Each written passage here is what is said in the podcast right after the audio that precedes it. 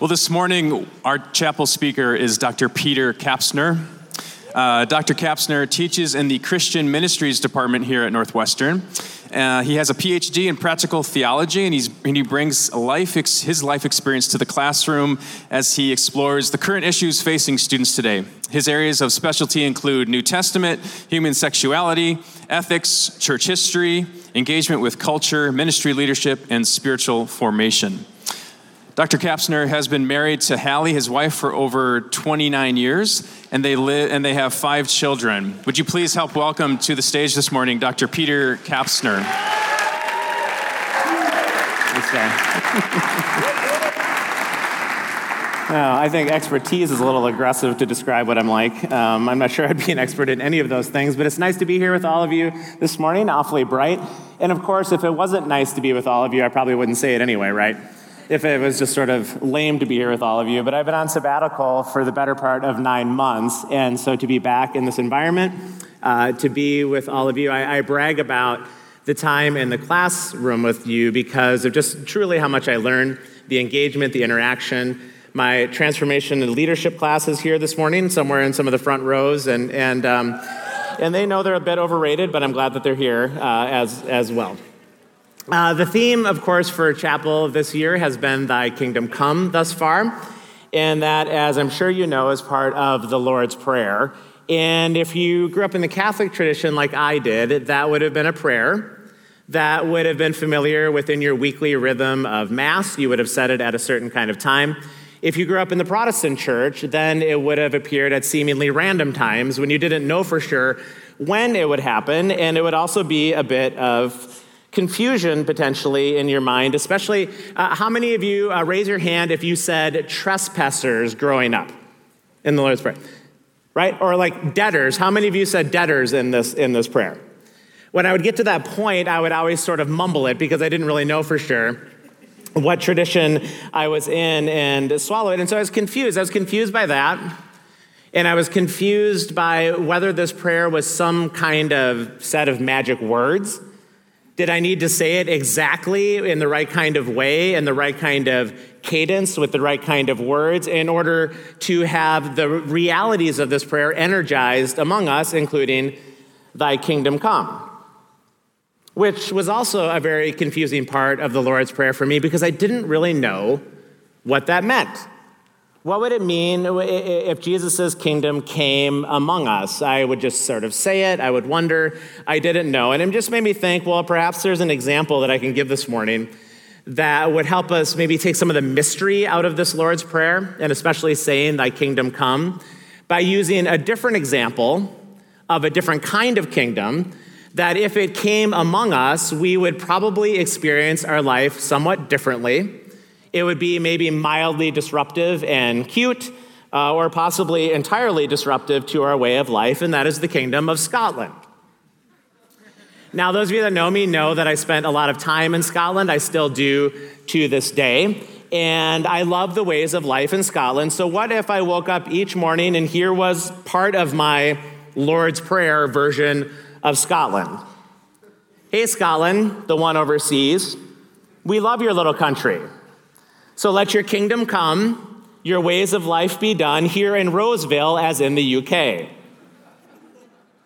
Now, if we prayed that, and we're here in Roseville, and the ways of life of Scotland began to be present among us, a lot of things would begin to change. We would start making very different linguistic choices, for example. I know when we first moved there, uh, I thought, hey, this is an English speaking country, it's going to be exactly the same. I was surprised. Because what I'm wearing right now in front of you, these are not tennis shoes or sneakers. They would suddenly become trainers. Which makes sense because, as much as I love a good game of tennis, I haven't played it in like 25 years, so I feel a bit fraudulent wearing these and calling them tennis shoes. I'm not an elf or a hobbit, so I don't sneak around in them or why we even got that name for them. So they're trainers. If you're wearing a long sleeve, I'm not, but if you're wearing a long sleeve shirt this morning, I see Sabine is, uh, if you're wearing long sleeves this morning, that would no longer be a sweater or a pullover, it would be a jumper. And I have no idea where that comes from. I mean, I'm not sympathetic to the, uh, to the word sweater because I don't want to sweat in whatever I'm wearing, but it wouldn't exactly make me jump either if I put one on. We would start saying tomato instead of tomato. I remember like when I got so culturally sophisticated, having lived there for an extended period of time, I, I couldn't wait to say, I'll have a bit of tomato on my pizza. And I just felt like such a native insider right at this point until I went to the little cafe where J.K. Rowling did quite a bit of her original transcript and manuscript for Harry Potter. Loved to work there. You could look out the windows and see the graveyards that gave her quite a bit of inspiration for the names in her books, the castles, Hogwarts, all of it was out the window. And I walked up to the counter and I said, I will have a bowl of your potato soup. My English buddy was like, dude, we say potato over here too. Uh, if you get a wound in Scotland, we'd have to change, uh, and it was brought here, and in Scotland's ways of life, thy kingdom come, or dwelling among us, we wouldn't be putting on a band aid anymore, we'd be putting on a sticky plaster. I love that word. I mean, it makes sense, right? That you're putting on a sticky plaster. And if we could just start adopting that linguistic choice, we would crush the monopoly that is Band Aid, where they, they sort of have marketed through, through deceit and manipulation that their product actually, no, it's just it's a brand, it's not the actual sticky plaster. It's kind of like Kleenex. You don't reach for a Kleenex, you reach for a tissue paper. Scotland came, it wouldn't just change our linguistic choices, it would change some of our institutions as well. We would have socialized medicine, for example. this is not a political conversation. It's chapel. So we would have socialized medicine. And I remember at one point, Hallie, my wife, and I had to go to the infirmary, which is the worst name for a hospital, right? It was called the infirmary. And we went to the infirmary, and we found that within the context of socialized medicine, incredibly kind and caring and competent nurses and doctors, they really knew what they were doing. But for some reason, they didn't have the resources available to them that we all have here. It was a lot cheaper but that's because they didn't have any resources. And so we had to have our blood drawn at one point, and they literally, after the blood draw, did not have any sticky plasters in the hospital. In the hospital. That's like going to a bowling alley and there's no bowling balls. You can bring your own, but that's kind of weird. And, you know, Scotland is ruled by England, so we'd have to make some different choices here. We might have to, I don't know, be ruled by Bethel or something. yeah, but it's not, no, this is, no, they're friends. They're friends. But we could send like a spy to Bethel and like get him in the Senate, and then they would eventually ascend to be the king, and, and we would know better. Uh, words change, institutions change. If we prayed, Thy Scotland come, we would change our words, we'd be changing our institutions. Food would change. Food would change for sure. Chips, uh, instead of fries, we'd be eating chips, and instead of chips, we'd be eating crisps. That's been a source of endless confusion for me. We would all start eating haggis. Anybody know what haggis is? So it's a sausage national dish of Scotland. It's a sausage that consists of the leftover vital organs of the sheep after they've taken the rest of the meat. So it's ground up heart and lungs and all sorts of other innards, and they put it into a spicy sausage to mask, I think, what it actually is. And it tastes relatively good, but this would be maybe more disruptive in our life than just word choices and institutions. This would be maybe a little bit like the first church, where the early Christians were being accused of their weird culinary habits, right? They were eating of the body and the blood of Christ. It was really disruptive. They, they got persecuted for that. If you brought haggis to the company Christmas party, I bet you would get persecuted. Clothes would change, guys would wear kilts. And, and that, that's kind of cool, right? When you first see somebody in a kilt, except here's what you maybe don't know that if you are a proper Scottish dude wearing a kilt, that is all that you are wearing.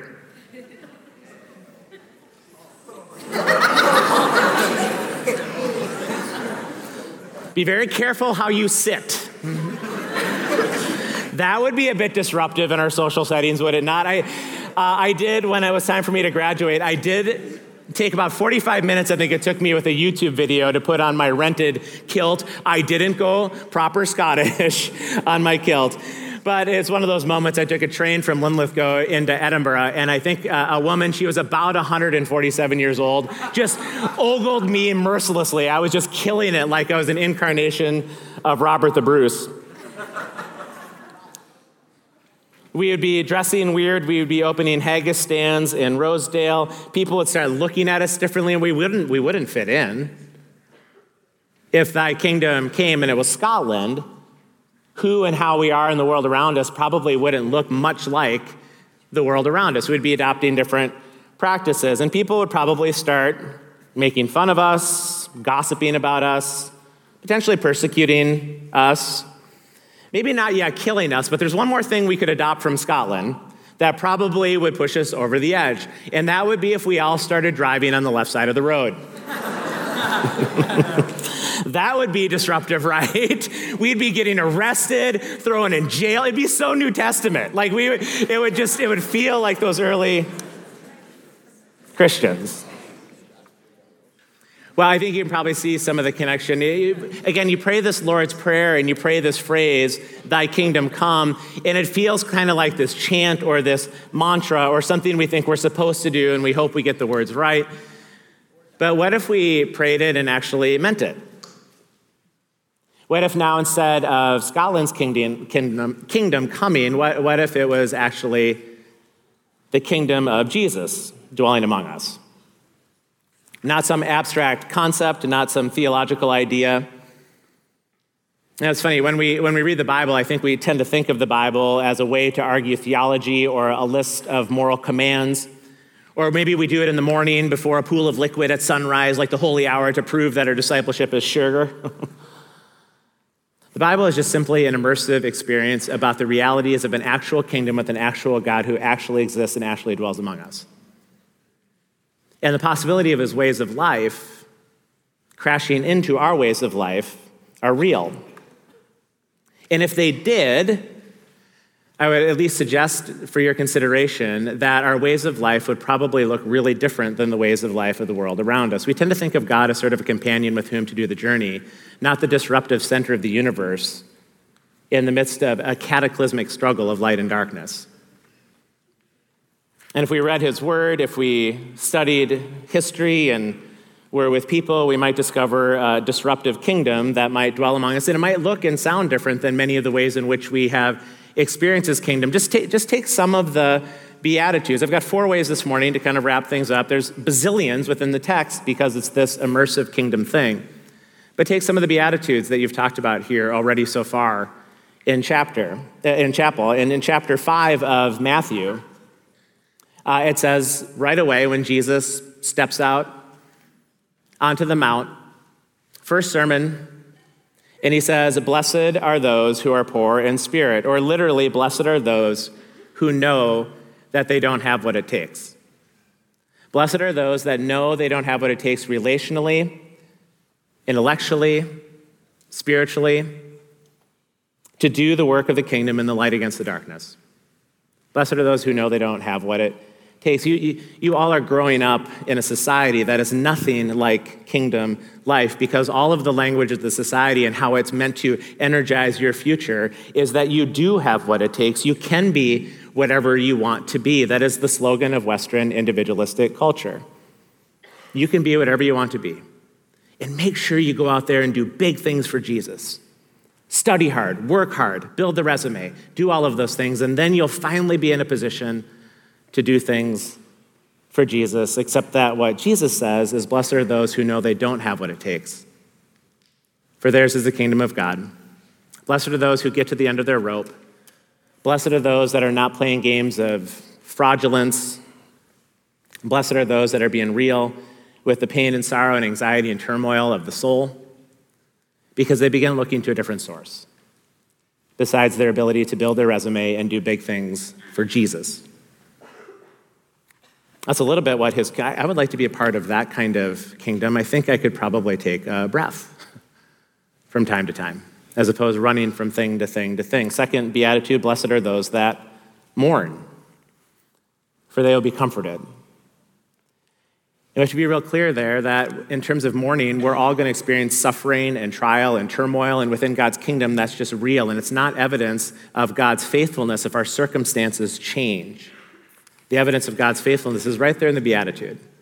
It says, as we mourn, as we experience sorrow and loss and failure in this life, the promise is not that our circumstances will change, the promise is that we'll be comforted. Blessed are those that mourn, they will be comforted. And you see, the kingdoms in which we operate that we sometimes, I think, thoughtlessly blend into the kingdom of Jesus and thy kingdom come when we invite that in, the kingdoms of this world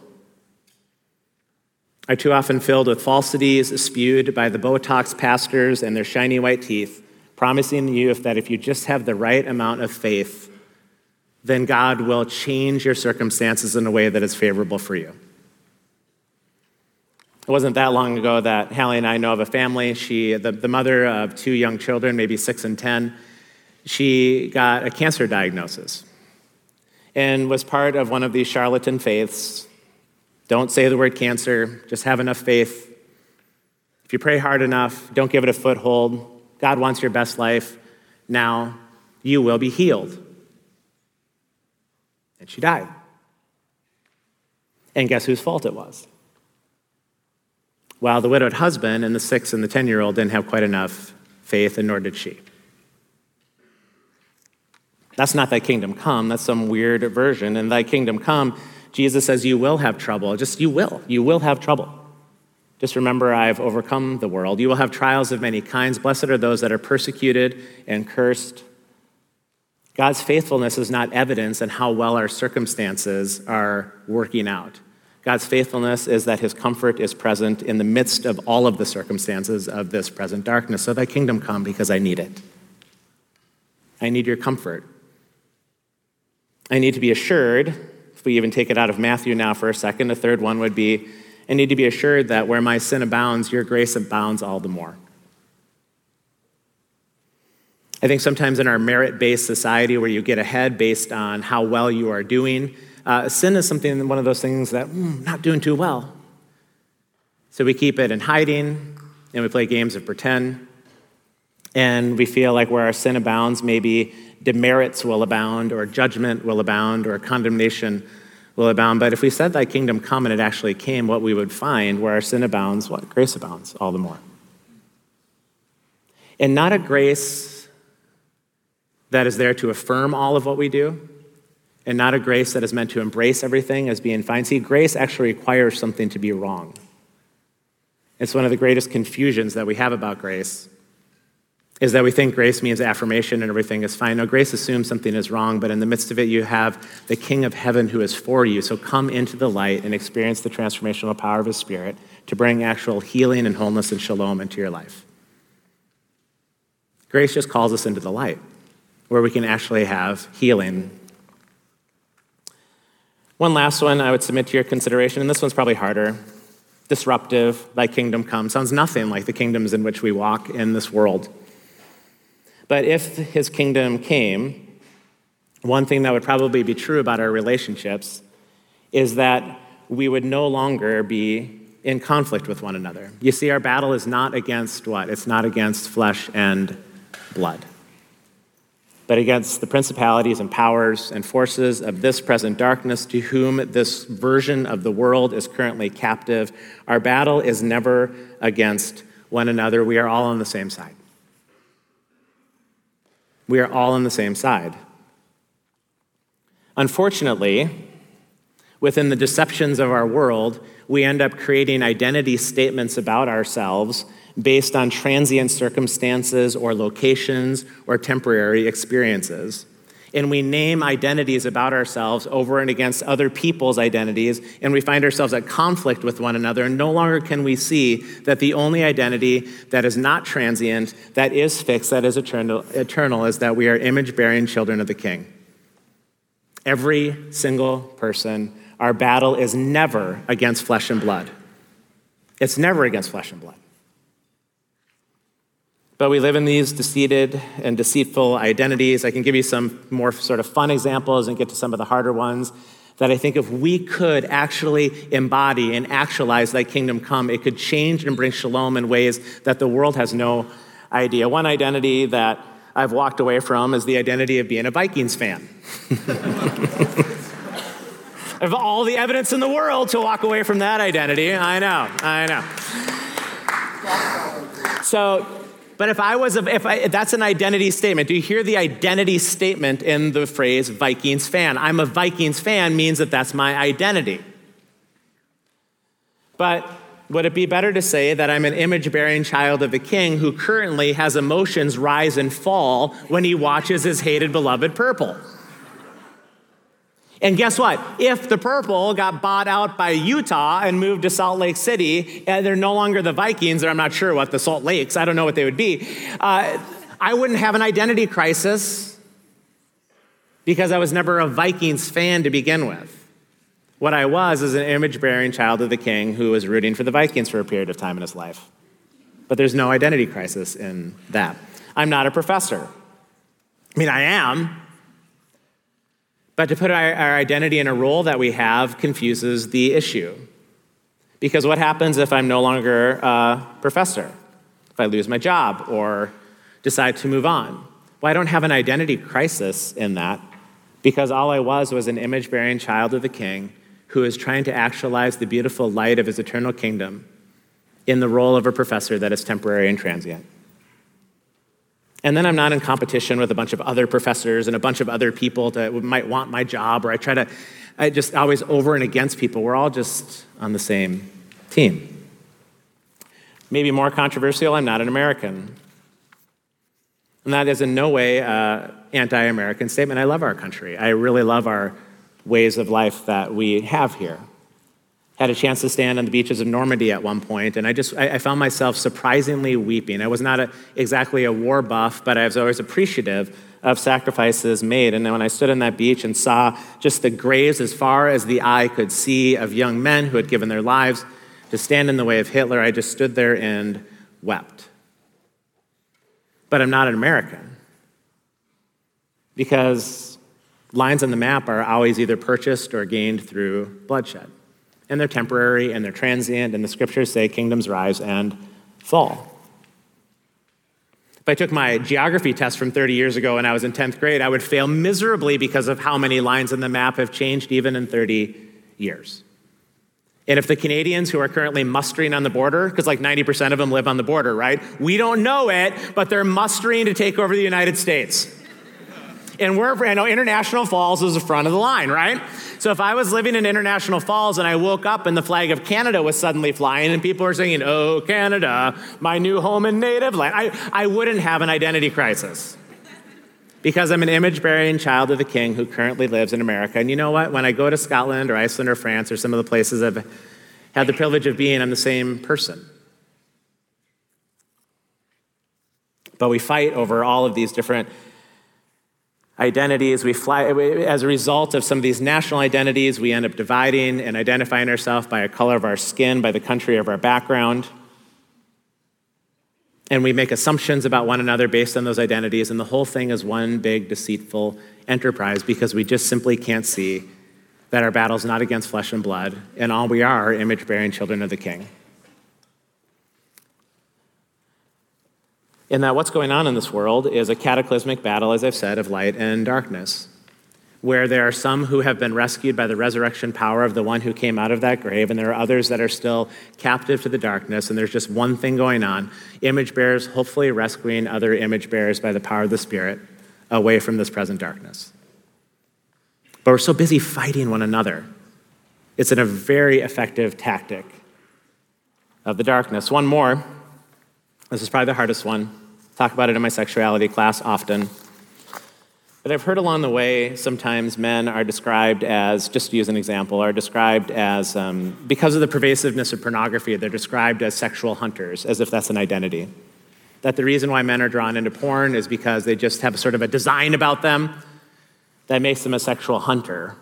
And so they're, they're attracted to naked images on a screen just because that's part of how they're wired, that they have pre conscious thoughts about certain things that they're, they can't really even control. They just happen and they try to pray them away. And for some reason, it doesn't work. And so they're five years and they just want to be, but they're sexual hunters. And so they have an identity statement. If we wanted to give it a letter, it would be SH, sexual hunter.